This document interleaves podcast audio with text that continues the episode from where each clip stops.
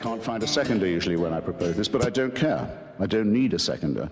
My own opinion is enough for me, and I claim the right to have it defended against any consensus, any majority, anywhere, any place, any time. And anyone who disagrees with this can pick a number, get online, and kiss my ass.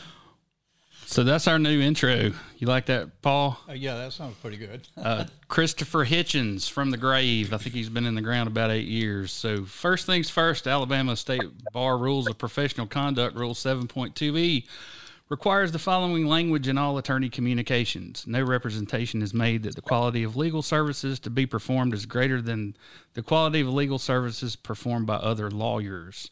My name is Harry Still, backwoods Southern lawyer. My partner, Paul Ripp, is here with me today, and uh, I guess you guys can see him. Can we see? Can we see Raines in all his ridiculousness? so, uh, how you doing, Raines? Raines is uh, on his Chromebook today. Oh yeah, enjoying this uh, official Chromebook podcast edition of the Backstory podcast. I'm uh, very happy with it. Using the Google Hangouts and uh, wearing my Soviet sailor's uniform today to commemorate Red October. What what the hell's that all about? uh, uh, shoot, man. Just know when somebody says, "Are you a veteran?" I say, "Yes." They say, "What were you in?" I said, "The Navy." They said, "What ship do you serve on?" Krasny Oktyabr, comrade, tovarich. You know, I didn't say I was in the U.S. Navy. That's more effective than picking your nose to get rid of an unwanted uh, conversation. I find if you Absolutely. say you're in the Russian Navy. So, uh, welcome to our home. Um, that's where we are today. We had hoped to be in our new uh, at our new location, and I'm gonna go ahead and give you the address. It's the Van Buren Building in Daphne, right off 98, uh, 28720 Highway 98, Suite Three. Um, so if you're looking for us, that's where we move to. So, Paul, I'm going to let you kick things off today. Why don't you give us a topic and go for it? Okay. Well, uh, first of all, let me say Merry Christmas. Hope everybody had a good one. New Year's coming up. Uh, want you to know that uh, the Ripp Report is a uh, nonprofit consumer association. We particularly pay attention to political corruption you can get us on Backstory through YouTube, Facebook, and SoundCloud. And we encourage you greatly to send us any information you have. A lot of the information that we have comes to us anonymous. So we would like to hear from you on uh, something maybe we cover or we don't cover. Uh, the first thing up want me to go with the first thing up on this? Yeah, talk about Baldwin County Sewer Service, Paul. As as you know, Baldwin County. Now this is going back to the uh, Lagniappe articles. You know, we do a lot off the Lagniappe articles. Uh, one of the things that uh, people ask us all the time is, "How do I get a Lagniappe?" Uh, you can go to Lagniappe and ask for their dist- find their distribution list, and it can tell you where you can pick it up in your municipality. Greer's and Bay Minette's where I get mine. right. And Fairhope, there's many different areas, uh, but you can get it all over the county, and you're probably going to get it a lot more uh, coming up this next year in 2020. The one of the two articles that I want to mention, uh, first of all, was a couple of weeks ago. I've been out three weeks now. Uh, is the uh, another Lagniappe article. This is by Gabe Tynes settlement agreement private private sewer uh, provider puts a 35 year restraint on the public utility. And this is a 10 year old lawsuit over water and sewer service territory in central Baldwin County. Uh, was particularly settled last month after the defendant, the pu- publicly owned East East Central Baldwin Water Authority. So we call it ECBC. It's East Central Baldwin Water, Sewer, and Fire Protection Authority. Right. And it's a they, mouthful. ECBC. Yeah, and they entered into a 35-year settlement agreement one of the pla- with one of the plaintiffs, which happens to be Baldwin County Sewer. The two other plaintiffs, town of Summerdale and the city of Robertsdale, were working on separate settlements in the case, although Summerdale Mayor David Wilson told Lagniappe its claims will likely go to trial. Uh, the suit was based on a pair of amendments uh, that ECBWA made to its articles of incorporation in 2002 and 2008, both of which were approved by the county commission. The first enlarged and expanded the service territory to exclude almost one third of the county, and the second allowed the utility to introduce the sewer service, a move both the city right, and so- the town objected to. So I need to interject. Sure. All right. So nobody gave a crap about any of these people out in this area. Um, there were people who were not being serviced by Robertsdale, Summerdale, Alberta, or at least that was the allegation. Correct. And so the old Rosinton Water Authority came to the county commission and said, uh, "We want to expand our territory." Made the proper application. Uh, I think what they're alleging in this lawsuit is is that they lied, that the the uh, uh, application was untruthful, and that there was adequate service in that area. Of course, Paul, you and I both know what's happening out there now. Why did they? When did they? When did they file the lawsuit on this thing? Uh, oh, this was filed like 10 years ago. Yep. But it but the you said 2002 and 2008 is when the amendments were made, but the lawsuit wasn't filed until Oh, I'm not sure. a decade later. Correct, Because the because the Beach Express is going through there. Right? right. So now we're shoulder now we're shouldering other people out from the table. And what's telling to me is um that the only person that they settled with was Baldwin County Sewer Service. Yeah. Well, in another twist to the same article on the settlement agreement, uh, Bay Minette Mayor Bob Wills, an attorney who represented ECBWA throughout the case, and the Baldwin County Commission at the same time during the period of the 2002 amendment that was approved, was disqualified from continuing to represent the defendant in the late November order by Judge Stankowski. All right, so just imagine now, boys and girls. One damn time I need my map. Where's my map, Paul? Uh, so everything east of the Baldwin Beach Express, north of Alberta, all the way up to Bay Minette. So, um, not only was Mister Wills potentially a witness, but he potentially had another conflict in that because he is the mayor, he's also on North Baldwin Utility Board, which we've talked about ad nauseum, and um, they have a coterminous jurisdiction line where he might have a conflict. Correct. So there, he's got several conflicts. But anyway, uh, and I can, who who removed him from the case? Well, in August, Summerdale attorney uh, James Curitan, I hope I pronounced that right. Curington. Curington Yeah. Uh, argued uh, Will should be disqualified based on a rule against a lawyer serving as a witness. Uh, such dual representation, what you're talking about, has resulted which in- is hardly the reason he should have been removed. well, that's what you know. This would be in light has resulted in Mr. Wills having to be an advocate and being called as a necessary witness at trial. The attorney quoted, "Mr. Wills is the most material witness in the case due to his admission that the expanded territory approved by the county commission approved ECBWA to."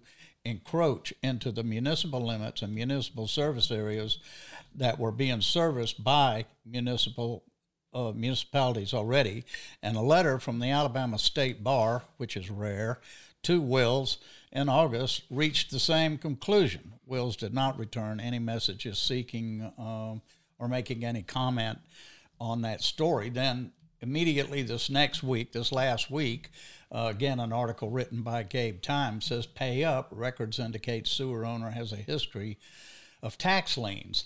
And, you know, it seems like Baldwin County Sewer, we're finding more and more and more about this every time. which Now- is so so let's talk about that for a second right, because in uh, so back when we talked about the straw man uh, that might have been the first episode correct, it was. um, there was a forensic accounting done and it turns out that all this while everybody was operating un- under the assumption that Mr. Burke was the majority shareholder in Baldwin County Sewer Service LLC but according to their forensic accountant is he is no longer and this is more evidence of why. He's having to sell off share well well, he's theoretically he's, he's trading shares for something. Um, and it looks like he's got money trouble.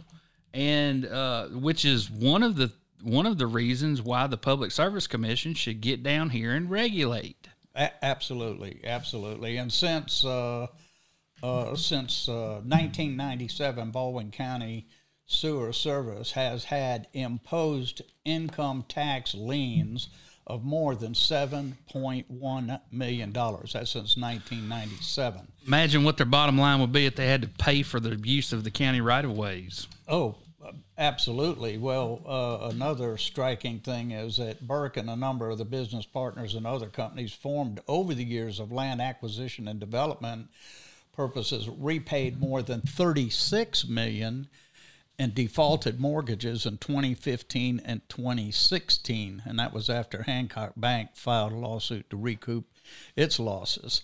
But one of the telling things that uh, Backstory Factoid, uh, and that's what we're trying to do in Backstory, is link some of these things all together.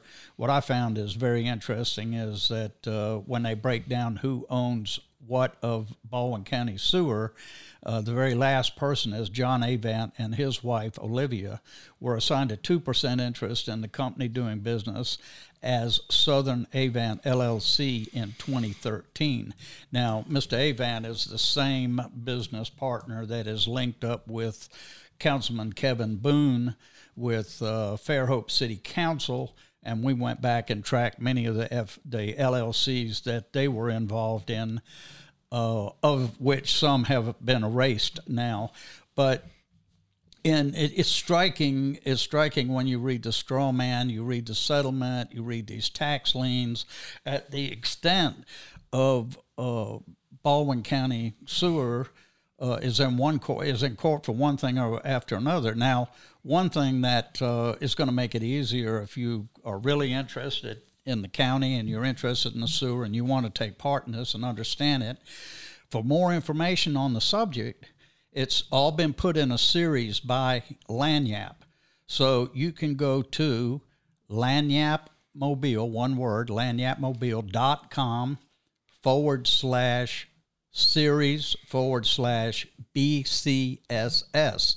And you can pick up these articles all the way from the straw man down. And what should happen is every one of the county commissioners should be presented with that link. And they should be responsible enough to read all of these problems uh, because what we're being told by Baldwin County Sewer is that, I mean, by the commission, sorry, is that uh, any regulation has to be legislatively done. And that may be true, but with everything that's coming out, Baldwin County commissioners could put a moratorium on anything to do with the sewer until they get the sewer regulation done. Now, that would be looking after the consumers. Uh, Mr. Burke uh, spends most of his time in Costa Rica, which should be of concern to people as well. All right. So I'm going to talk about something very unpopular. You ready? You out there, Raines? I'm here. you and I talked about this on Skype the other night when we did our little dry run, and I want to start out by saying that I, put this on Facebook so that we could have a reasonable discussion about it, and I don't want anybody to think that, given my posture uh, and recent uh, run-ins with the sheriff of Baldwin County, I don't want anybody to think I'm anti-law enforcement from the jump, but I posted this to Facebook and I'm just going to read it. Um, I want to have a reasonable discussion about these laws and these laws, this law in particular, I'm calling the Blue Lives Matter law, and it's been proposed by uh, Chris Elliott. Um, and I said, I want to have a reasonable discussion about these laws. I've been under the impression that it was high time to repeal hate crime slash thought crime penalty enhancement laws. For 200 years, we lived in a country where the resulting harm was the measure of a crime, and the prosecution could express to the court during sentencing their perceived motives and ask for a harsher penalty. Instead, we're adding a profession as a protected class. I don't understand the concept. I don't know why. Crimes against the police are prosecuted from the public square by each district attorney like they were a damn bulldog. Judges give them the harshest sentences, and rightly so. To me, it's like when a Democrat proposes a new gun law, that criminals don't care what the penalty is, just the law abiders who wouldn't harm a police officer in the first place. So I think it's cheap political theatrics that accomplish nothing. Alabama already has an aggravator, which makes the killing of a police officer, sheriff's deputy, state trooper, corrections officer, even a plain clothes officer, if they were killed in the line of duty, even if the assailant was unaware that he was a police officer. And this is codified under the Code of Alabama, Section 13A 540 5. So it's congratulations, you get the needle plus five years. Or are we saying that toilet papering the police chief's yard is now tantamount to burning a cross in the yard of a minority? You should check out the misdemeanor enhancements that are, that are automatic and not within the, discretion of the court as to whether or not to impose them. This is how your civil liberties arose by thunderous applause. Giving Chris Elliott the ability to legislate is like giving an eight your eight year old nephew a loaded 44 Magnum for Christmas. um, so that article, I'm sorry. that Al dot article. Oh yeah, and so who- who was it that wrote this article? Uh, Paul. John, John Sharp wrote that. So, and, and I, I, I kind of wanted to give my spin on it, and, and you can pick it up from there. But, um, you know, I believe we have a video, don't we, Nick? So I'm gonna I'm gonna show you guys a little uh, snippet of a video. This guy's name is James Jacobs. He's professor of law at where? Raines Uh, I don't know. Duke. Everybody's from Duke. Everybody I find that's a good resource is from Duke. I don't know why. And uh, the name of the of the uh, video or the speech he gave at the Heritage Foundation. Do you know who funds the Heritage Foundation? Raines, Nope. the Koch brothers, the you know Republicans. So uh, anyway, the name of his speech is "Why Hate Crimes Are Unnecessary and Undesirable," and it's a it was a very unpopular opinion when he had it back. I think it was seven years ago when he gave this speech. But uh, we're gonna roll it for you, and uh, we'll be right back. Go for it. The crimes that, that cause the most uh, anxiety in the society are murders, you know, and rapes and brutal beatings, right? I mean, that's what, you know, and those crimes already are punishable by life imprisonment or capital punishment. There's nothing more that we can do, you know, short of breaching the torture, you know, line. There's no, there's no more punishment. Now, some states have, especially uh, Texas. I don't know what, what what's done in North Carolina. One thing they've done is that they sentence people to hundreds of years of imprisonment. They don't, they, they don't stop at a natural lifetime, you know, 50 years. They go to 300. People get uh, punishments like 300 years, 600 years of imprisonment. I mean, that's kind of a symbolic a, a symbolic response. But where the hate crime laws, if, if they were going to have an effect, they would have an effect more on low-level offenses where there where you could do more. You know, you could where there was some room at the top. So I, when I was writing my book, I looked at the New York criminal.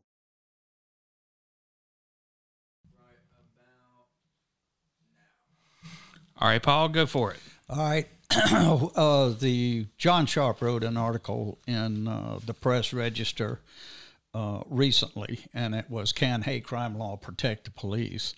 Um, I'm like Harry. Uh, for a brief time in the Marine Corps, I served in the military police, so I truly have a.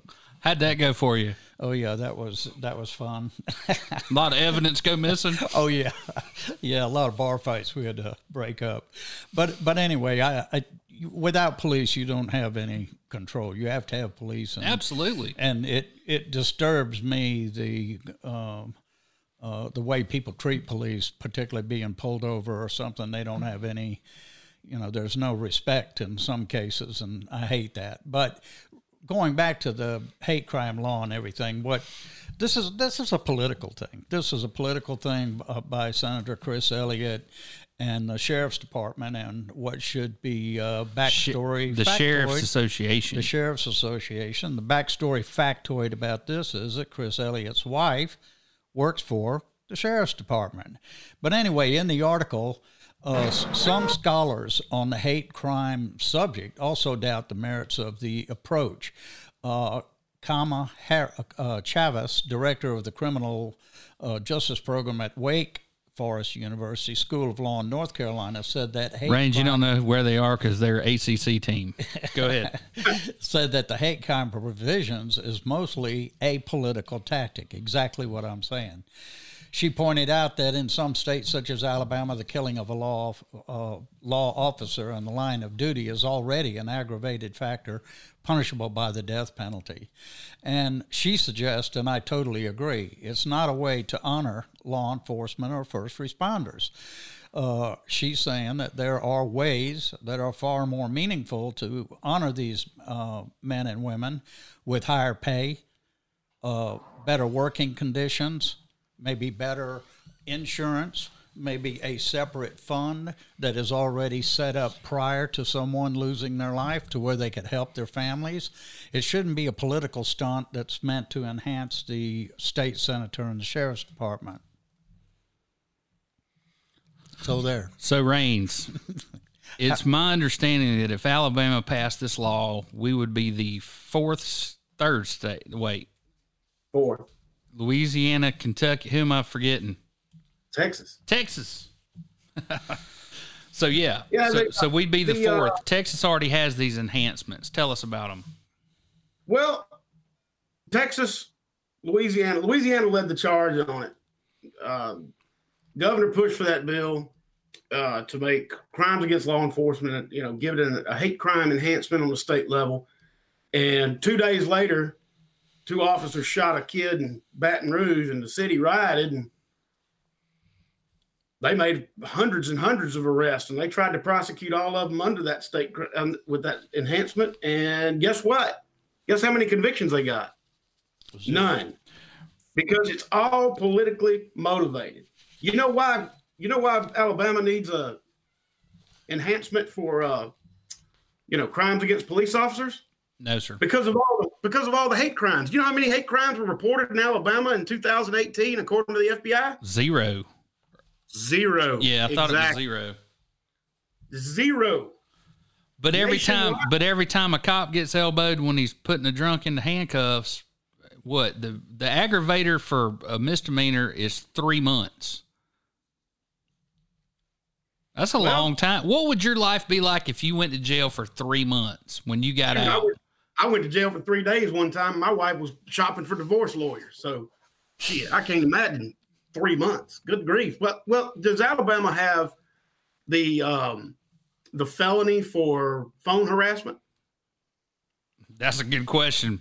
People uh, in, Texas, we have a, a law that that, and Mississippi as well has a law that you know repeated instances of, of telephone harassment in any way, shape, or form can be upgraded to a felony in court if they can prove a, a, a pattern.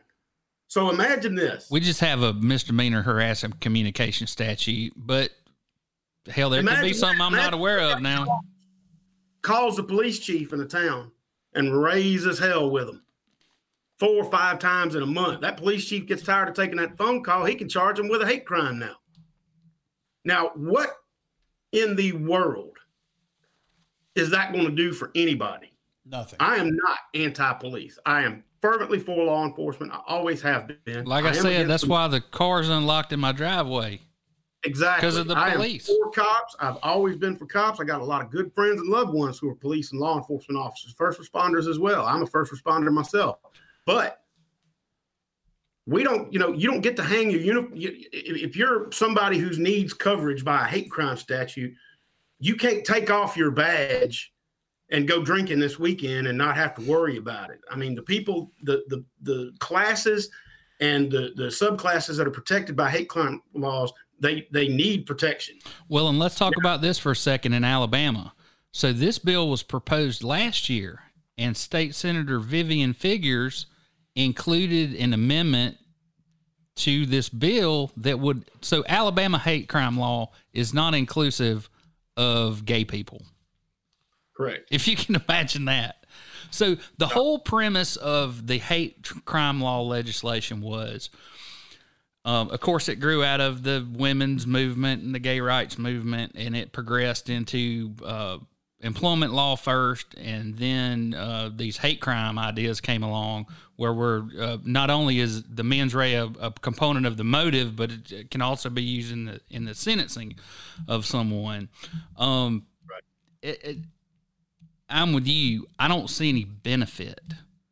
That, There's no benefit at all because, like you said before, laws so, only regulate law-abiding people. So, so the so the feds when they did this, or the Congress when they did it, the idea was that we have these backwater POS states like Alabama and Mississippi. No offense, uh, Texas, Louisiana, no, some no of these, some places like this, and um, gay people are being beat to death, and nobody's doing anything about it. Or somebody's burning a cross in, in a minority's yard, and it's being considered uh, simple vandalism uh, we need to do something to protect these people because the people in those state, the legislators in those states aren't protecting them. Okay, so right. that's where this grew out of, and um, I think it's a you know you go back to the equal protection clause. How in the world, when you say if somebody came in and killed me and Paul, why would it matter if Paul didn't have a damn left arm? You know, uh, handicapped people are covered under the hate crime statute and right. I guess uh, if they go back to your MySpace page where you shared a NWA uh, video in 1998, they got you on the hook for being anti-law enforcement. Well, it's this thing has been crafted, and I like the way you put it when we talked about the other day. This legislator is tap dancing on the grave of a dead law enforcement officer and trying to rile up his and a base. good man. It's, I mean, I, have never heard anything but good things about the sheriff of Lowndes County. Just a just a quality fine man. Peter, you wave the flag and you rile up your base because your base is not pro law enforcement; they're anti criminal. Well, and so they far, the flag of pro law enforcement because they're anti criminal. And what does anti criminal come down to? Nobody likes to say it, but everybody knows when they take a breath to shout it out. There is a racial and socioeconomic undertone. Well, they're, be vo- okay. vocally pro law enforcement. Well, also, well, but that that doesn't hold water because you could have a devil worshiper working for the damn police department. You, you see what I'm getting at? Absolutely. You know why? Because cops don't care. Cops don't care who's got a Blue Lives Matter sticker on their car. They're going to treat everybody the way they're trained to treat people. Well, they should. right, and rightly so. You know, it used to be back in the in the '60s if you had a an Alabama governor's staff placard on the back of your car, you know, for contributing more than hundred dollars to the governor's race, the cops would see that and be like, "All right, I'm not going to pull that guy over." But that kind of that doesn't hold water anymore. Nobody does that. It comes down to you're railing up a political base. All right. And that's what you're doing. You're waving a blue flag, and the cops look at it and go, I swear to God, I hope that guy's got a warrant out for him because I'm finna arrest him. Somebody waving that damn flag like that. Because cops are there to do a job. Cops are there to protect us. Firefighters are there to protect us. They're there to do a job. They don't they don't dig on all this hero worship. That's not their bag. They're out there risking their lives, man. And they so, don't care about what you think about crime statistics and whatnot. Okay, so uh, that was one of the other things. Uh, Louisiana covered all first responders. Alabama's bill would only cover law enforcement. And hell, I got that. and then it would come back and one later on it would come back and want to add this and add that. But you know, this this does go right back to uh, uh Senator Elliott, since he's been in there, has had a um, a more than tarnished uh, reputation, and all he's trying to do is polish it up a little bit with the help of the sheriff. And right. and if I were the police, like you said, if I were the police, I'd be a little annoyed myself and say, "Hey, there's a much better way if you want to do this than." Uh, than this, you know, we're no, we don't feel comfortable just promoting you guys. It's political. It's totally political. And it's absolutely political. And if I was a law enforcement officer, I'd be upset that, that somebody is is tap dancing on my badge and stumping on my badge that I get out there and get behind every damn day because I've never met an off duty cop. Have you? No. No. Never met. Not. Never met They're a out prior there Marine. every day. So, Raines, what if I told you that the Ninth Circuit, uh, Federal Circuit, has said the an expression of distaste for police is protected speech? In other words, if I were to hold out my hand and only use the middle digit, um, that's protected speech. Well, Now, it's sure, probably ill-advised protected I wouldn't speech. I wouldn't advise anybody doing that, but I think what laws, what the actual laws are designed to do is not protect people who want to wave a sign that says F the police. Because Right. that's protected under the First Amendment. But they do want to protect somebody that says, I'm going to target Sergeant Whitaker of the Bay Minette Police Department and I'm going to go after him because I got a personal grudge against him and I'm going to use his uniform against him. That's what the hate crime law should be about Okay. if there's not be one at all. But like I said, it's just political theater. You go after a cop, buddy, you're getting the dirt. You are getting. They're gonna throw you under the jail. And they don't Exactly. So what's And Chris Elliott's bill do? Give you the needle plus five years? It's ridiculous. It's It- just. It's a stupid enhancement. It's a stupid play. I hate it, and I hope the, the voters of Alabama understand how ridiculously what what kind of groundwork this lays, and that they can make it to where it is a capital offense to speak out against anybody, because all of this stuff, all of these things that these political strategists, myself included, think up on a regular basis, is chess, not checkers. And these guys, politicians think, well, I'm just going to throw this out there and get reelected. You don't realize that you may be putting out a law that'll make it a, a hate crime in 2027 to speak against the U.S. government in any way or to speak against the, the, the state of Alabama. You know, God forbid. What's, what's they're going to end up charging that guy that killed the trees at Toomer's Corners with a hate crime by 2025 if it keeps going this way. And this is what I'm saying. It shouldn't matter what the motive was. It should be the resulting harm, and everybody should be tr- treated equally under the criminal law. I, well, let me ask you this: all these school teachers that are putting their lives at risk going to work at a school that doesn't have a school resource officer like my mother did for 50 damn years or however long she taught you know why don't we protect them Raines i think we should include them You know why we don't protect them? You know why there's no legislation to protect teachers? Because teachers don't sell votes at the ballot box. But Blue Lives Matter does. that's true That's on the that's on the front page of every social media and everything else. Well and paul wasn't your matter anywhere. and you had a you had an angle on that too right What's that? The on the blue lives matter bill Uh, Well, no, I was more, you know, I was commented more on what you're talking about right there. It just annoys me that, uh, you know, politics are used this way. It's the same way with veterans. Well, listen to this, man. Will veterans. Ainsworth, uh, our lieutenant governor, wants to propose a bill that puts you in the fast track, like the Texas electric chair fast track. Yeah. I, I, I don't understand. You know, I'm a I'm just some dumbass lawyer, so I don't understand exactly what he's talking about. But I'm sure he's going to get it all worked out, and you know, it's it's going to be perfect, like everything else he does. Paul Paul brought it up, and I'd like him to finish what he was saying about the the, the current political climate. They use veterans the same way. Well, no, And I'm that that 100% good on that either. that absolutely drives me insane And when I go to city council meetings and they call veterans up there and they fly the flag and say the Pledge of Allegiance and talk about veterans and this and that. But you let one of those veterans come back to that council with a bitch where he wants to complain and he'll be treated, you know, horribly. So, Raines, that's something you and I talked about, and I think we need to get it out of the way. Um, the hero worship aspect of it. I'm absolutely against it, and I, I think mean- there's a long line of veterans out there that are staying with me on it. Well, I, and I don't necessarily mean, uh, uh, you know, veterans as, so much as I do first responders. First responders as well. I mean, when I- you were when we were kids, um, you know, uh, Jimmy's daddy was a police officer. Yep. So and so's daddy was a dentist. So and so, you know, it wasn't like he's a police officer. You see what I'm getting at? I mean, it, it's it's turned into it's gone from a profession to some kind of heroic.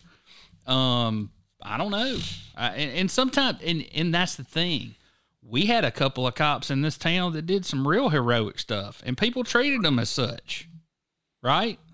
Yeah, but that's the thing is that every law enforcement officer Ain't a hero, and and every firefighter didn't run into a building, and No, uh, nobody goes out there and says, "I'm going to be a hero today." and every everybody says, and, and, and every job." lawyer didn't steal a lollipop from some little kid's mouth uh you know nor did nor did he uh shower people with gifts this christmas holiday season you, you see what i'm getting at i mean it's just people right it's people, but it's political. And you can wager it.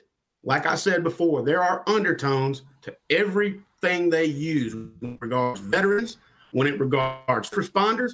It makes me absolutely sick.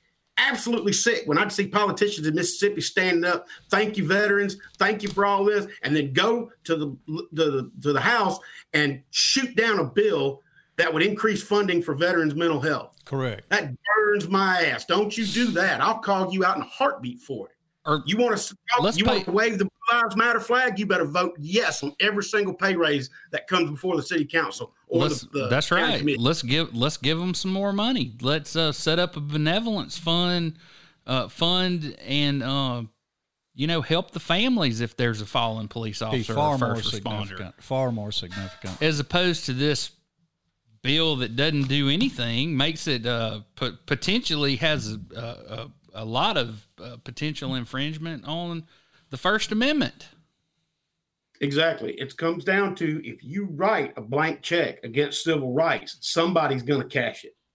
yep And it doesn't matter if it comes from a hate crime statute. It doesn't matter if it comes from a campaign rally. You give somebody a blank check on civil rights, they're going to cash it at some point. i agree And I'm against and and just so and I don't know if I don't guess you know KK and I'm not going to say his name but that's his nickname. One of my best friends is a law enforcement officer. Like best of friends. And uh anyway, he got injured in the line of duty. He he used his uh his truck to stop a guy who'd stolen a car. Physically used his truck to stop him and he was injured. He was he was hurt pretty bad. Um so yeah, so maybe we need some uh, enhanced workman's comp for Right. these guys when they get hurt or whatever. But the idea that we're going to have some kind of uh, misdemeanor sentence enhancement that doesn't do a thing, you know, the uh, and, and the idea that we don't prosecute people enough in this country. We got uh, what percentage of the population locked up?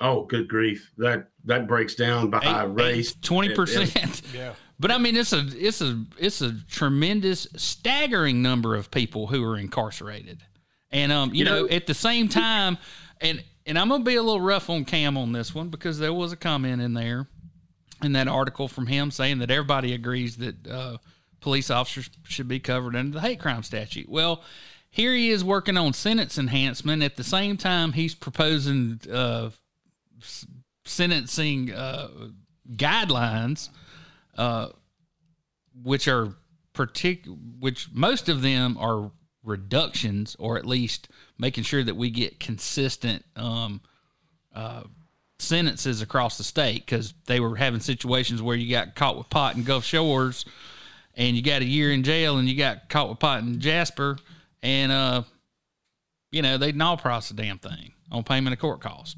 so uh th- that was one reason for it but but mainly it was to uh, loosen up some of these sentencing guidelines so that uh, people didn't go to jail for the rest of their life because uh, because they peddled in chemicals that the government says are bad for you. Well, I'm not gonna I'm not gonna get into the because that's a whole other show we can do on that sort of thing. But you know, you banish banish the privatized for-profit prison system, get rid of it, absolutely eliminate it. There's people in jail. I saw this as a meme the other day, and I'll stand on anybody's coffee table and shout at the top of my lungs. There are marijuana dispensaries in this country that are run better than Apple stores. And because of that, there's a lot of people that need to be out of jail right now. And the only reason they're in jail is because of the privatized and for profit prison system. You want to help law enforcement? Take away for profit prisons. Now look, you're you're sounding like a crazy person like Eisenhower or something, Raines. Don't use your damn brain on this. We need all these people in jail for just as long as we can just get them there. Keep, let's just keep building those jails. All right, I, I need to kick Mr. Elliott one more time. So so Paul calls him the tax man. Now, of course, he ran as a Republican, and the first thing he did when he got in there was support the uh, mil, uh, hundred million dollar gas tax increase, right? Right. And then, uh, what, what was the other thing? That he Oh, the other one was uh, the Oh, education one percent tax. Remember that? Oh yeah, but not even better. But better than that.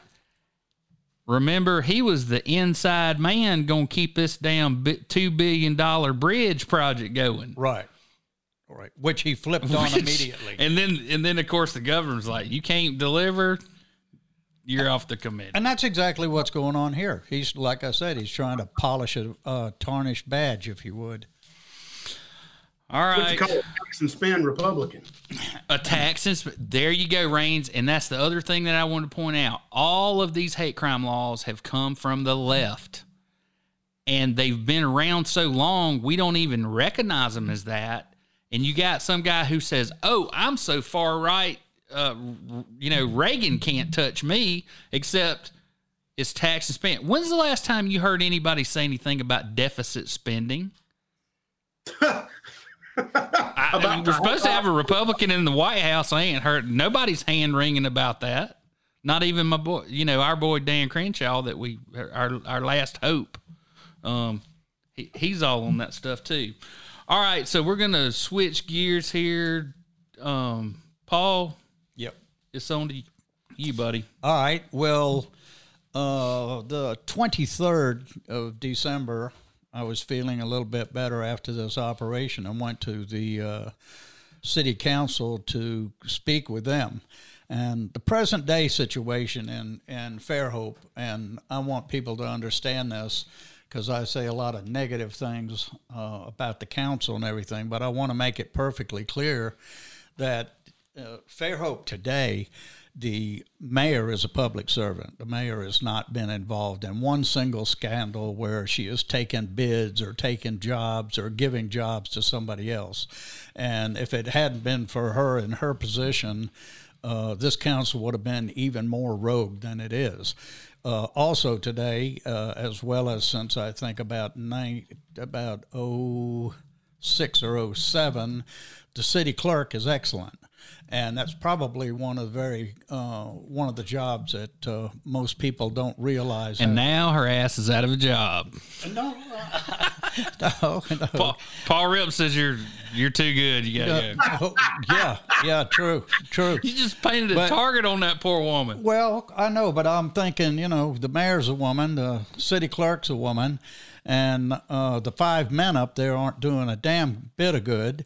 Uh, you have an excellent staff. The the employees and staff of Fairhope now, and I've been doing this for a little over 15 years, uh, are probably better now.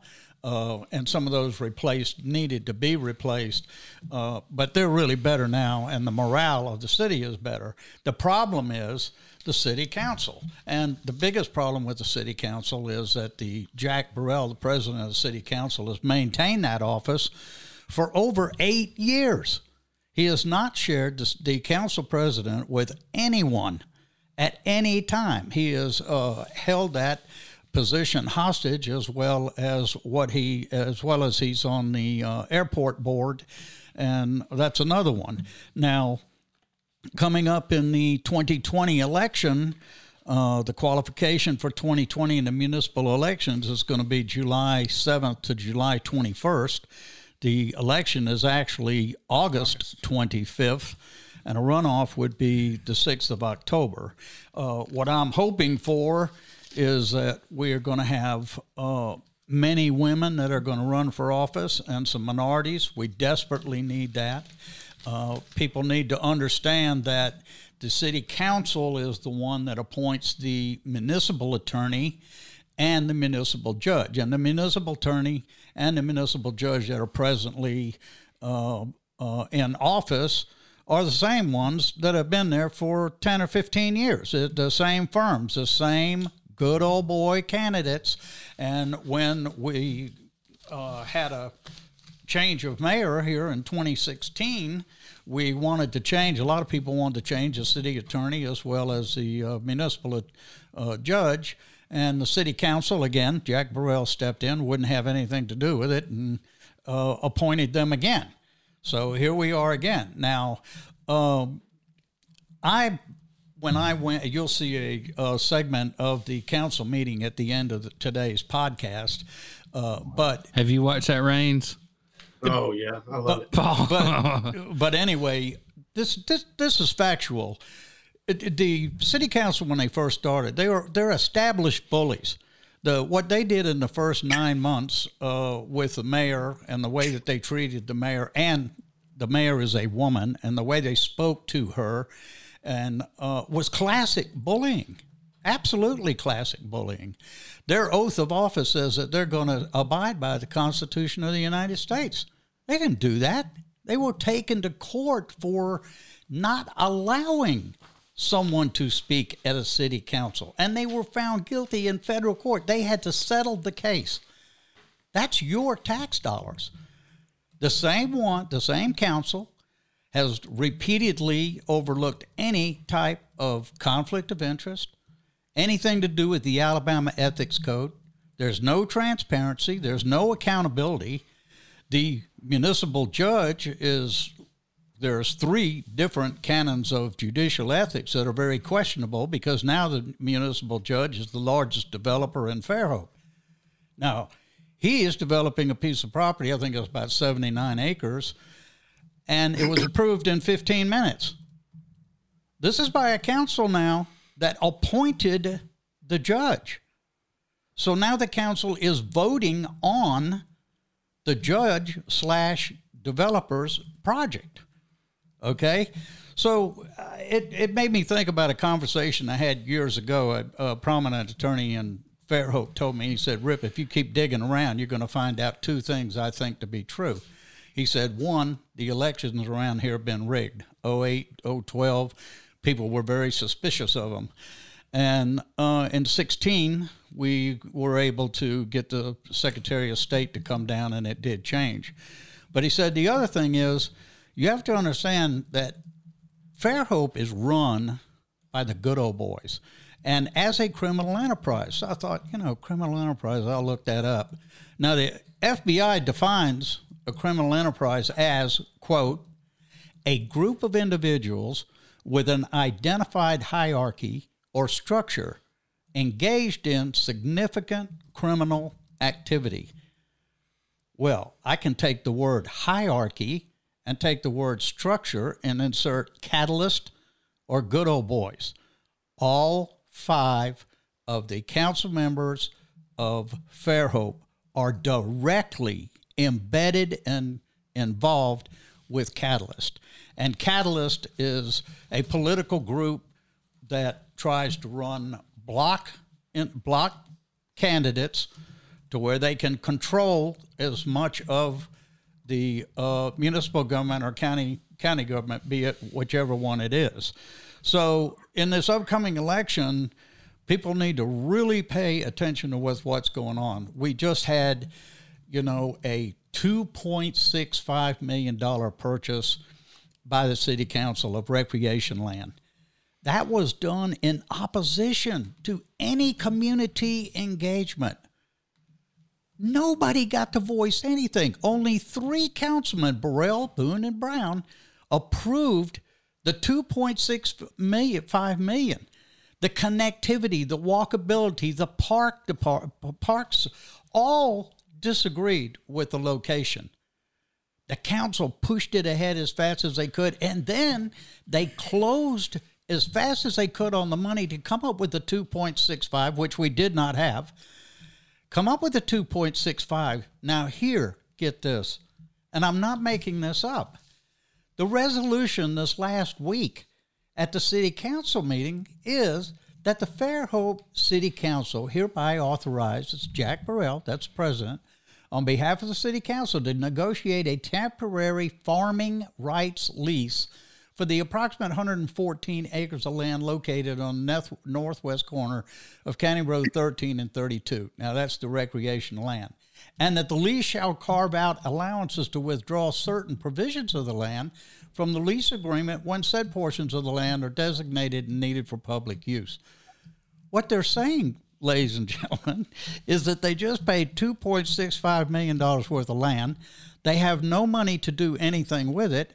And now they want to lease it for farming. You reckon that lease is going to cover the debt service on that 2.6 million range? Huh. Well, oh, here there's no way. Let me let me tell you real quick, Paul. The Catalyst Group is a political machine. Correct. And the terminology you used earlier to define a criminal enterprise was actually put forward under the RICO statutes. Correct. And one thing I am sure of is that the Justice Department of the United States is not going to come down and intervene in Fairhope, Alabama. The only thing that's going to change that is this coming election. Now, I'm going to commission you to come up right ready for the first of the year, the official Ripp Report Voters Guide for 2020.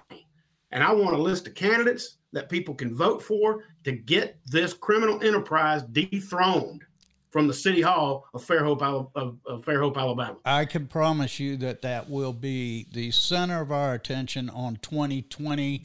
Uh, people have got to understand uh, how dangerous it would be if uh, this group goes in. This is the, this is by far no comparison, not even remotely close, the worst city council that uh, we have ever had. So uh, I promise you that's coming. That's coming up, but uh, all right, rather than harp on that, you want to get on something a little bit easier? No, I want to bitch some more. All right. Um, shocker. Did y'all see? Uh, you remember Mr. Moon, Alabama political reporter? He was on with us one day. Raines. Josh Moon. Oh, yeah, Josh Moon. So he's written a scathing, what I call an ass burner, of a of an, an article about the performance of Alabama's Attorney General. Mm-hmm. Have y'all read it? I have no. not. I've not read Ooh, it. But, I shared uh, it on Facebook. We're going to throw it up on our uh, Backstory Podcast well, Facebook well, page. Let, let, me, let me just inject there that Mr. Robert Brown, councilman with the Fairhope City Council, this is Brown, Boone, and Burrell. We call them the three Bs. Right. Mr. Brown took a contract for the Art Center in Fairhope he claimed there was multiple bids and there wasn't. We have turned that complaint in to the attorney general, and they have a printed complaint. That I complaint, have I have it here, and that complaint is going to be put up on our website with an amendment that is going to be going out very soon. This is part of why I say it's a criminal enterprise. Everyone on that council knows what Mr. Brown did, and yet they turn a blind eye to it. All right, so let's talk about this. Here's the appraisal for real property that the uh, the city of Fairhope relied on to buy their two point six million dollars worth of recreational land. Uh, one of our friends in common came and picked old broke wing Paul up. He can't do much. Took him out to uh, took him out to this recreation land, walked him around, and what did y'all find? Well, the first thing he told me, he said, "I want you to look at the land." He said, "What do you notice is different?" And at first, I didn't understand what he was asking me. He said, No, look close. And then I noticed that there were two areas in this 114 acres where it looked like there were scrubs and maybe willows or oaks, but right in the middle of everything, there's this growth. And I said, Well, why is that not plowed under? He said that's the location of two separate springs on the land. So they got artesian wells on the property, kind of in the middle, not like over yeah. to the side or yeah. whatever. And they didn't. Even, now that would be a major impediment if you were going to put a soccer field there. You couldn't put it anywhere near that spring. It might be an asset if you found some way to utilize the water or whatever. Oh, but for the most part, um, it's just a big old damn wet spot that you're never going to be able well, to do anything. Maybe with. the council's smarter than us. Maybe they have plans for an aquatic. Fairhope artesian water. I can see it now. the artesian water splash pad. yeah. All right. Well, the other, the, no, I'm not done bitching yet, Paul. Right. Go ahead. So you you haven't had an opportunity, but Paul did. He he came here to the house today. So tell us your impression of the big ass red barn coming in here to the only. Uh, oh, out loud! Here we go. Yep. Well, I you know burr under my saddle. I don't blame you. You know, you live in a neighborhood. You got uh, you're wanting the neighborhood to clean the yards and everybody park accordingly. No, no hell, trash. I just don't. I want them to not let people build a eight thousand square foot metal building next to my friend's three hundred thousand dollar house, and then paint it blood red. Well, barn red. Yeah, barn, yeah, barn red. So uh, here I have, uh, and also uh, we had a new Yahoo move in the neighborhood. We have a homeowners association. Of course, they hardly do anything. Um, anyway, uh, if you have, and I wish we did have the window crack because it's expensive as hell. If you do decide to have a fence in this neighborhood, you have to, uh, you can't have posts to hold it up. You have to have brick pillars, right? Imagine how expensive that is. So this Jake leg just went, you know, we got this nice wrought iron, or I guess it's aluminum. It looks like wrought iron. Um, very expensive. This guy just went and threw up a monolithic. He, he went on his property line and put up a, a regular wood privacy fence, which is illegal. And of course, our homeowners association board knows it's illegal. There's just so much illegal stuff in the subdivision, they don't know where to start, and we couldn't enforce it. So I don't know. We're thinking we're contemplating a little uh, civil action in that thing. And then finally, if I hadn't been moving all my stuff, um, we have these documents that we got from the uh, North Baldwin Utilities attorney, and uh, I'm going to be whittling on some uh, some letters to the the state, various agencies about that, and then finally, um, I want everybody to run out uh, and buy one of these if you live in Bay Minette. You ever seen one of these before? Are you on a commission here? I'm not on a commission, um, but this is a cop cam. Uh, it's just a little miniaturized camera, and it comes with a little clip. You can put it on your shirt. You can set it on the shelf. You can hit record and set it on your dash when the police officer walks up to your window. Um, but anyway, I mean they they got these on the as seen on TV aisle, and they do they come with an eight megabit uh, oh 32 gigabit memory card in it. So anyway, it's not bad. It, it, it's it's uh it works for for the intended purpose.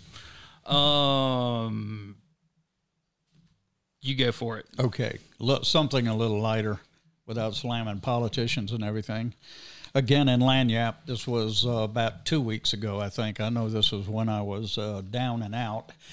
Uh, there was an article written by Ben Raines, Sunken Treasure. It's a reporter's remarkable account of found, finding America's last slave ship. That's the Clotilda. And uh, Mr. Raines, if you've ever read any of his stuff, it's just really very, very good reading. Uh, he's been involved in many different things. He even runs tours into the uh, Delta and is an expert in it. But this is this is uh, particularly about the slave ship. And earlier, uh, he had thought that he had found it. Turned out that he didn't. He had to eat a little crow, and he went right back to looking for it again. And it tells how he ran into it finally, and how they were able to so, identify it. So, for the people in Alaska who don't know anything about this, the Clotilda was the name of a ship that ran the blockade. Was there a blockade of Mobile Correct. Bay at the time? Correct. But it was definitely illegal to bring slaves into this country at the time. I think you could have them, but you couldn't bring anybody else in. This was. Does that sound right? The, this yeah, this was one of the last. Uh, it was the last. Right. And, and so and, they got the, the the feds got on their ass, and it, and it's not like uh, you know you're in a schooner. It ain't like you can take a dirt road. So they ran the thing aground in the cane canebrakes set every turned everybody loose and burned the ship to the waterline and it sank. But what I found interesting about it is, uh, especially being involved in diving most of my life, uh, is just the problems and complications he went through. Uh, Mr. Raines tried to be forward and, you know, talk to the Alabama Historical Commission, uh, National Geographic, uh, Southern Mississippi uh, people and uh, University of Southern Mississippi, and try to come up with the. I know somebody facts that speaks their language. you know, about the Clotilda. And um, I had a run in, and he had run ins with the Alabama Historical Commission, as I did many years ago. As I did many years ago when they sued me. Right. I had it over, uh, a couple of times. And both times uh, I was determined after then never to contact the Alabama Historical Commission. That's the last thing I would ever do because of the way that they treated anyone. But I would encourage you to read the article. It is very, very good. It's uh, quite long. Uh, Mr. Raines has other things that he worked on. Uh, one is the um, Selma munitions factory uh, that's right under the Pettus Bridge in Selma. And uh, oddly enough, in 1970, going to show my age now, 1973, I think it was, my dive shop in Birmingham, Alabama, the Riptide Dive Center, we used to actually run trips to Selma and dive on this foundry site. And I can tell you that the visibility is only probably about 18 inches. And Yeah. this is the same thing that uh, Mr. Raines found uh, about uh, the looking for this ship. It has a picture of him standing in waist deep water, or not waist deep, but just about mid chest uh, uh, water, and you can look six inches down and you can't see anything. So if you think going out and putting on a wetsuit and 50 degree water, uh, 55, something like that, 60, and then you're looking for something that you can't see or identify, I can tell you it is an extremely hard task. It is nothing, there's nothing easy about it at all. And when you've been doing it for two or three days and you have to make that last dive, and you have to get back in that water again. I can tell you it takes a lot of guts. But if you want something that's uh, take you a little bit away from the politics and very interesting to read about the um, history of this ship and how it's related to Mobile, uh, I would recommend the article highly. I, I hope that we can have Mr. Raines on uh, sometime on a podcast where we are, you know, just talking about the diving and everything. So, so Raines, when was the uh, advent of the PDF file extension? When was the advent of the When, when did when did think it- PDFs become a thing? I think uh, I think Adobe launched that right after the Oracle acquisition. I think that would have been about 1989, 1990. Okay, I'm talking about when it became mainstream, when people would Oh, attach PDFs probably. and Probably about 99, 2000. Okay, so that sounds about right because I, I was working for the city of Gulf Shores, and there was a guy that worked at B&K Engineering with my buddy Trevor, and he had what he claimed was his grandfather's captain's log or memoirs, and his grandfather was the captain of the Clotilda, and so we took it and scanned it and made a PDF of it. And I tried to find it. I'm sure I've got it somewhere on the thumb drive or something. But for years, you know, we were up knocking around the Delta, and uh, certain times during the summertime, uh, the water level gets relatively low, um, where you might have three or four feet of bank exposed during a real low tide, um, or when there's north wind blowing. So um, there have been a lot of people looking for this thing for a long time, and I've probably identified five or six different you know, wrecks or whatever you want to call them, uh, nautical structures uh, from time to time, and turns out none of those none of those were them. But I think they used they found out the actual the dimensions, what kind of wood it was made out of. They did a lot of things to to bonify this. So. Um, I, think feel I feel confident I'm they read- found I'm it. read the article based on the guy's name alone. He's got a fantastic name, so I'm going to read on that. I, I, uh, I had a run in with uh, some shipwrecking in the Mobile Bay. I worked with a captain who will remain remain Didn't you, nameless. didn't you sink a shrimp boat? time. I did. I grew up working on a shrimp boat, but I I worked uh, worked with a captain who ran a hopper dredge when they were dredging out uh, Mobile Bay, and uh, this was quite a while back. And uh, he was picking up just huge scoops of the bottom, you know, and taking it to deep water. And uh, man, he'd come up and he said, "Man, this is a heavy load. It looks like we got some trees in it." And the deckhand come up and said, "Cap, looks like we got some pretty big logs in here, and they're pretty heavy. Well, it looked a little closer examination. They chained together. out of a cannon sticking out. Oh man. and it was rusted and tore up and busted and everything else. But it was the snout of an old cannon. And they said, "Well, who should we uh who should we call?" And my buddy the captain said, "You better call your ass back out on that deck, dump that damn load. We ain't calling nobody, partner. We got a job to do. They'll go. hang us up, red tag this thing, and the Alabama Historical Commission will get involved, and that'll be the end of this job." He said, "I want to keep it, so just let it go, and we'll dig it up another time. Let somebody else dig it up." All right. I want to uh to switch gears. We'll go this. Huh? Go this last one, then you No, close let's that. get let's All right. let's get this one first. Go ahead. Uh, so I've been telling you guys from the jump to go watch a movie called Hot Coffee, and of all the damn people in the world, Paul Ripp has not gone and watched Hot Coffee. So I haven't had internet for a week. we're gonna play. Uh, we're gonna play the uh, trailer. I guess this this may be several years old, um, but if uh, we'll we'll give them credit on on the screen. So, uh, Nick, whenever you're ready with that, go ahead and run it. Then we'll come back to Renaissance Woman. An 81 year old woman has been awarded $2.9 million after she sued McDonald's. It wasn't like the McDonald's employee took the coffee, threw it on her. Who brings these frivolous lawsuits? All kinds of people. People that are jackpot justice oriented. The media in corporate America did a masterful job. Mrs. Liebeck became a joke. Businesses use a number of devices to keep the public out of the courts. In my line of work, you got to keep repeating things over and over and over again for the truth to sink in, to kind of catapult the propaganda. I was burned so severely that uh, they didn't think I would live. Hey, you can show me the burns? What?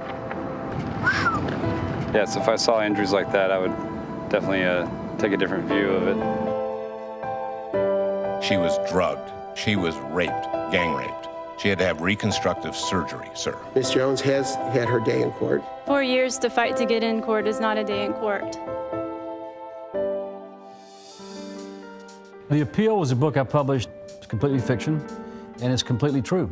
It's a story of the purchasing of a Supreme Court seat in Mississippi. It's a good payoff. You put money in a judicial race, it can have literally a million dollar impact on your company. The U.S. Chamber mounted a very, very large and expensive campaign against me. When you're pregnant with twins, it's really important to determine how many placentas. When I went in, it should have been immediately followed up with an ultrasound. You, you, just want to change what happened, knowing that it was preventable.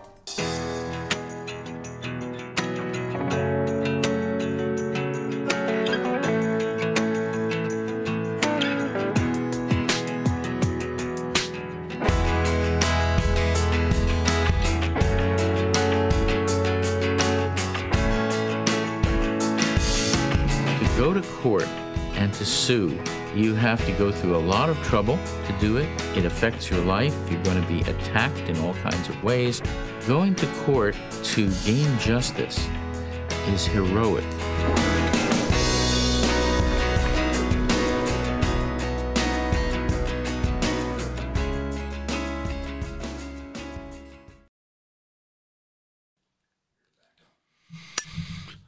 So, hopefully, that gives you some perspective on what we're up against in the legal system. Um, all right, so everybody, go watch Hot Coffee. It's your homework.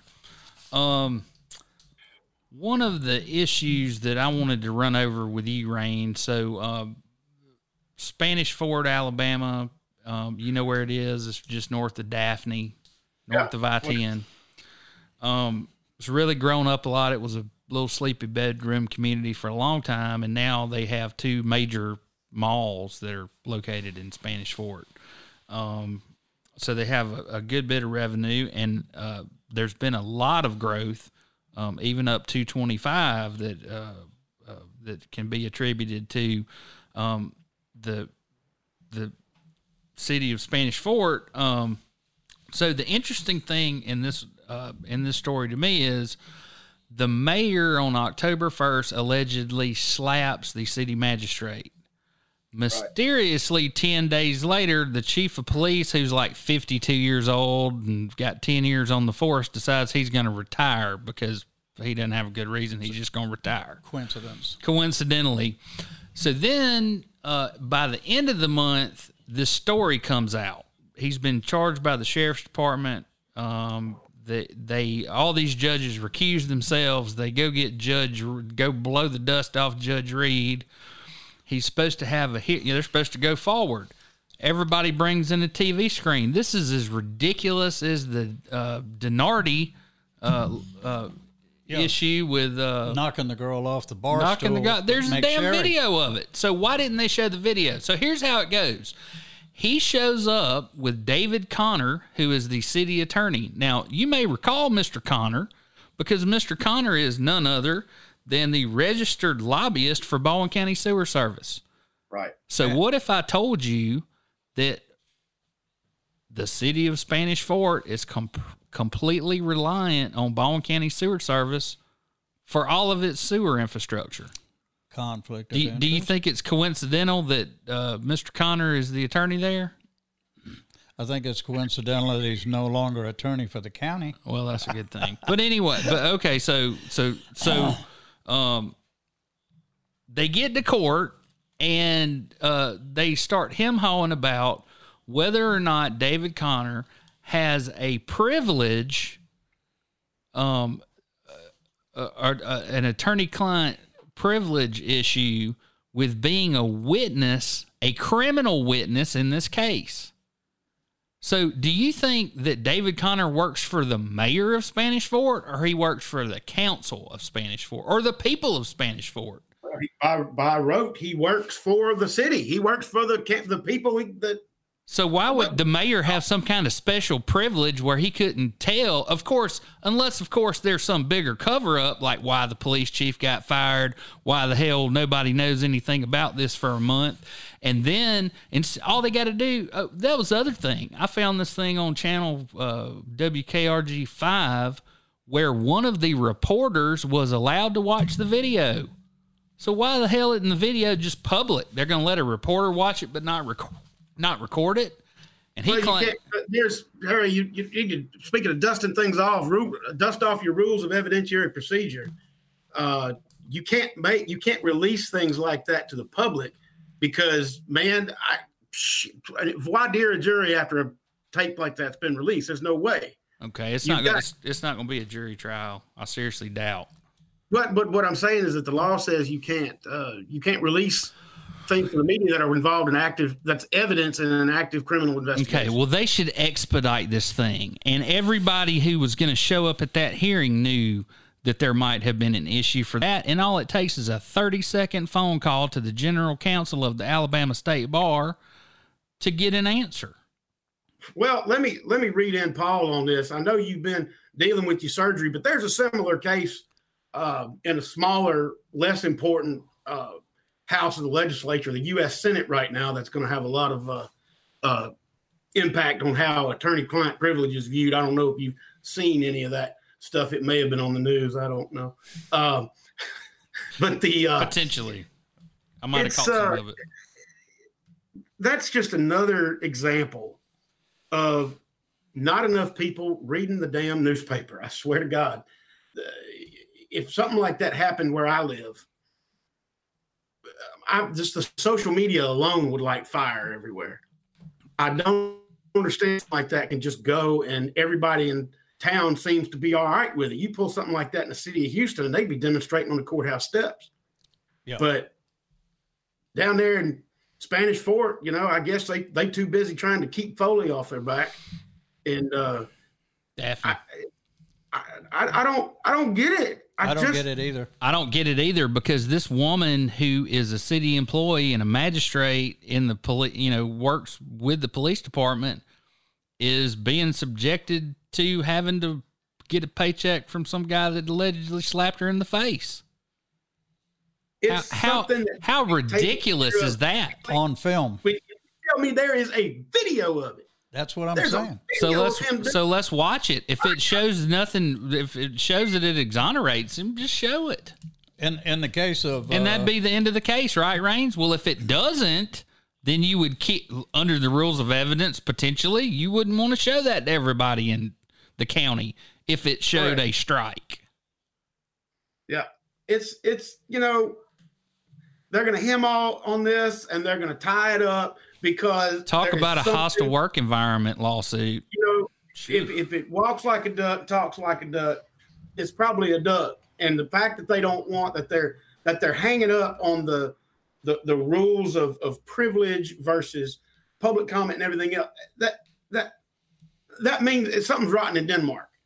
And if you can't see that, my God, I don't know why the people of that city aren't just banging on the courthouse door saying, "Why? What? Is, let's get it out, put it out there. We want to see what's going on. What happened to the police chief? What is all this stuff? You know, Gabe Tynes. We'll never know. We Get will out there. never ever know. Well, Get it's out just there, and start banging on doors, man. Get some comment, talk to people out in the bushes and behind the jail and whatnot. That's how you go out and get stories like that. Yeah, well, this is uh, you know much the same with the uh, McSherry case. Now that that video actually circulated on social media over and over and over again, and we put it on our podcast. That you know, here's what happened. Well, the defense attorney, what he's trying to do now is say it's a con- criminal conspiracy, and who's he want to subpoena? Lagniappe, the attorneys, myself. What the hell did we have to do with it other than report the news? But that is the mentality. or do our job. How about this? How about this, Raines? How about uh, Mr. Pittman's theory that my communicate that, that me advocating on behalf of my client who was the victim of a crime was somehow political. And somehow there's this conspiracy between me, Ripp, the Lagniappe newspaper, and uh, the oh, mayor. the mayor, the mayor of Fairhope. And I guess uh, I've invented time travel. I get in my DeLorean and go back to 1932 when the city of Fairhope adopted the damn criminal code. It's asinine. Okay. There, there's no conspiracy other than drunk idiots ought not to wa- knock women off bar stools with no consequence. And this man How about has, that? and this man has had four or five convictions and was on probation. Now we don't. I don't know about all that. I do I know do. he was on probation for the Knoll incident when I that do. happened. All right. All right, let's go to another one of. Uh, hold on, let me play some harp music. No, Oh, for crying out loud, get to the bit. I can't find it. Well, you need to practice. the, All these sound effects, nothing works. Uh, another article through uh, Lagniappe, the Christmas edition, uh, quite fitting for the Christmas edition, not a political art, uh, article or anything. Uh, is called uh, Renaissance Woman. Uh, speaking of Fran Newman, uh, Miss Newman's 92 years old. Hopefully, any of us will be doing the same thing as she does. Uh, locals may have seen her work in the front of Daphne City Hall or atop the bluff in Fairhope's Utopia Park. Most recently, she left her mark inside the Fairhope Public Library. But Fran Newman uh, has an international audience long before she sculpted the statue of the mythological nymph who shares her name in Jubilee City, or before she immortalized organic educator in Fairhope, Marietta Johnson, or just recently the library founder, Maria Howard, in bronze. Newman broke into the art industry by designing displays in the 1964 New York World's Fair. Now, these bronzes are handmade. These aren't molds made off of people's face. This is starting from scratch, studying the sculpture and doing it by hand and then having it fired. It's a very long process, uh, as much as nine months just for a head or a sculpture. Uh, but one of the things that shows you of her international reputation, she's the one that designed the Chicken of the Sea uh, logo. Now, that's all the way around the world. Everybody knows that. And then the other one that she designed was the Play Doh uh, insignia for Play Doh with the little relieved guy. And I thought that was very clever because Play Doh. And then what she did was made the uh, uh, Play Doh out of raised letters, uh, which, you know, looked a lot like the Play Doh. Now, uh, one of the things that uh, has come across because of this uh, article, and and again, it's just like Mr. Raines's article. I encourage you to go get a Lagniappe and read the article. It's very very enjoyable. But uh, one of the things that has come about by this, be since the women have been um, uh, the Marietta Johnson and the library have already been done. Um, the chairperson, Wendy Solomon, is establishing a nonprofit, uh, notably for Fairhope Women. And the nomin- nominations will be for First Women of Fairhope. And this will be a uh, new uh, bronze that will be done, and three people have been uh, nominated so far. Uh, Nancy Lewis, which is a former slave, and she just had a, a very nice dedication of a historic plaque on the uh, coastal campus in Fairhope. Uh, she originally owned the land, was sold uh, to single tax, single tax, then sold it again. But she was one of the very first people. And then, of course, Police Chief uh, uh, Fairhope, uh, Stephanie Hollinghead, who worked her way up through the ranks. Uh, she's the first female police chief. And of course, the mayor, Karen Wilson. Meanwhile, Newman's uh, not coy about her age, and her last terracotta, standing about a foot tall, was finished around Halloween. I thought this was pretty good. Uh, it depicts a cloaked and featureless Grim Reaper clutching a uh, what do you call it? The uh, ah, the slate, the uh, scythe.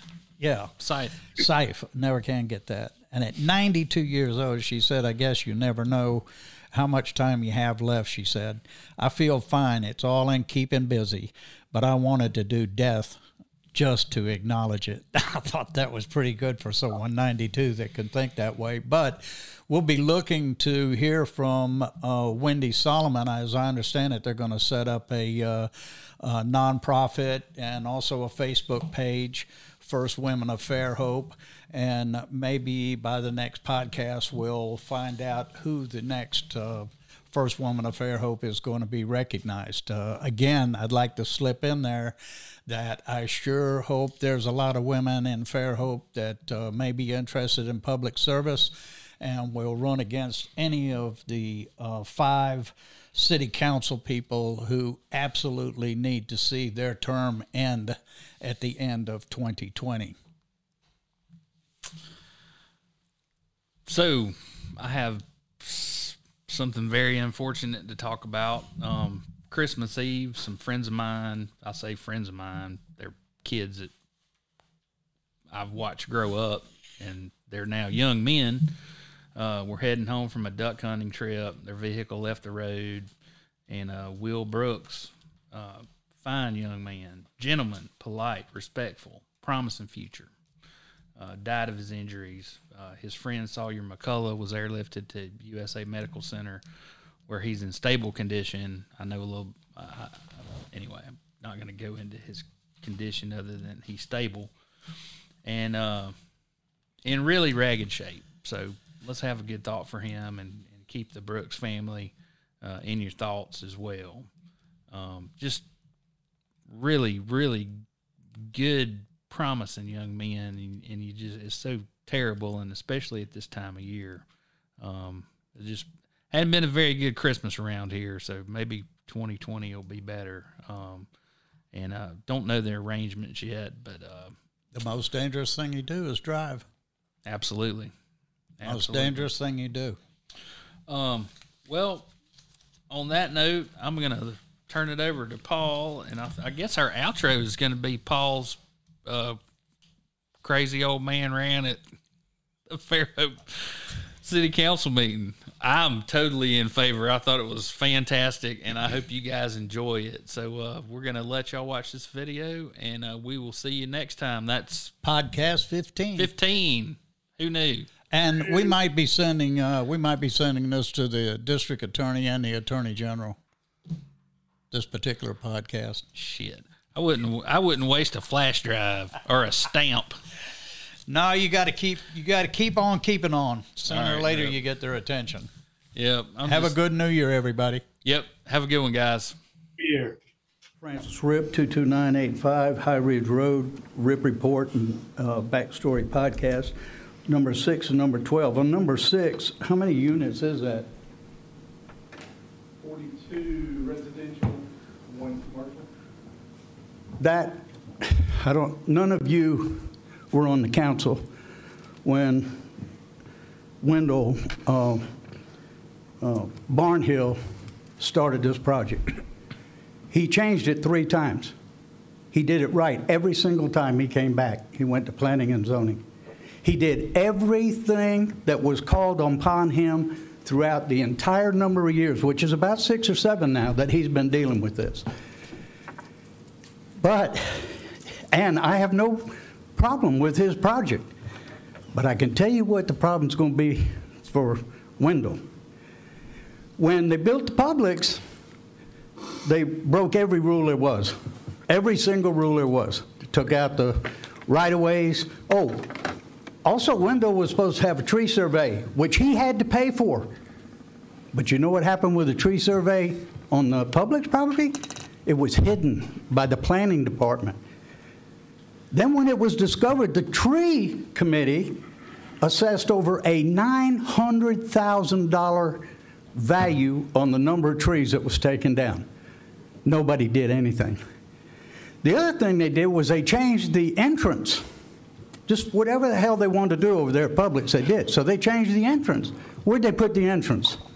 Right in front of his property. So now you have 600 people that are going to be up at the apartments. You have 48 townhomes, and they're going to try to get out on Parker Road. Now, right now, the citizens up there in that area, 50 of us, it's going to increase 10, 15 fold. You talk about traffic, Jack? Look at Parker Road. You guys are responsible for that right there, and it's going to get worse. No one did anything to Mr. Cordy. The road, Parker Road, has yet to be mitigated at all and is a responsibility of the developer. He has done nothing to repair anything there, and the issues involved are ALDOT, the county, the city, pedestrian walkways. I mean, you got a real serious problem there. No one's paying any attention. What did Mr. What did he do? What did Wendell do? He went and bought a rear exit. He made sure he could get out on his property, and the people that were he was selling to had a way to get out. They're not going to get out on Parker Road. They're not going to do it. We already got it jammed up now. You can't get in. Publix going to feel the strain, and so is everybody else. They're already cutting through the Publix parking lot because they can't get out on 98. Just imagine when they open it. And when they open it, you better be sure that the certificate of occupancy is for the entire project finished. Not open piecemeal, finish a building and allow them to do what they want to do until they mitigate Parker Road. That is a serious problem there. You got a fire station up there. That fire truck can't get out of there. Ain't no damn way he can make that intersection down there. If it's, if it's blocked, it's blocked. And he can't force them out of the intersection either. That's on number six. On number 12, who, who are you leasing? Who are you thinking is going to lease this farmland that you just paid 2.65 million to? Who's interested in it, Jack? There are farmers that are interested in it. The farmer that owned it? Uh, I, am not at liberty to say. Yeah. Well, if it's the farmer that owned it, then why in the world didn't you do a lease to purchase? Well, let me tell you, it's not the farmer that owned it. He's expressed no interest in it. So we're going to lease it. Five years, that's how I think how long you had the last one. You had to buy that property 2.65, get out there, close it, finish the deal. Anything that I do, I'll just tell you this too, would be a, a one year with provisions of less time. You ain't going to do anything on that property for years, and you know it. And you know it. You know, so far this year, within the last six months especially, you guys established yourself early on as bullying the mayor, and not until the black preacher showed up and called you down did you start slowing down on it. You violated your oath of office. Conflict of interest is right out the door. Alabama Ethics Code, you're against that. Transparency and accountability, no way. Canons of judicial, judicial ethics, No way. You had to go to federal court because you wouldn't allow anybody to speak, and you lost that and had to pay that and the law fees. Yeah, you think it's funny, huh, Jack? It's real That funny. was taxpayer What money. you're saying is real funny. Community engagement, nothing. Lying to your constituents, quite often. I started thinking, you know, what, what, how what could is I? this related to? What is this related Yes, to? sir. This What- is what- what related to number item? 12. In what way? This is re- what do you mean in what way? This kind of goes in the whole thing. Every one of these things goes with it, Jack. Every one of them. But you know, about four or five years ago, a very prominent attorney told me, he said, I'll tell you something, Ripp, there's two things going on here. One, they're rigging the elections. And two, they operate this town like a criminal enterprise. Well, in 08, they suspected rigged elections. In 12, they did again. But in 16, we were ahead on the Secretary of State. He came down here and oversaw the elections. And you had a real big difference, didn't you? So I started thinking, how can, you know, what, uh, what would be a good explanation to this council? The FBI deni- defines a criminal enterprise as a group of individuals with an identified hierarchy or structure engaged in significant criminal activity. I submit to you that a hierarchy or the structure is the good old boys and cat- catalyst. Now, a lot of people, you got a lot of people hoodwinked, but I can assure you, I'm going to spend the rest of 2020 making sure that they understand. Thank you for your comments, sir. Yeah. Is there anyone else that wants to address agenda items 5 through 27?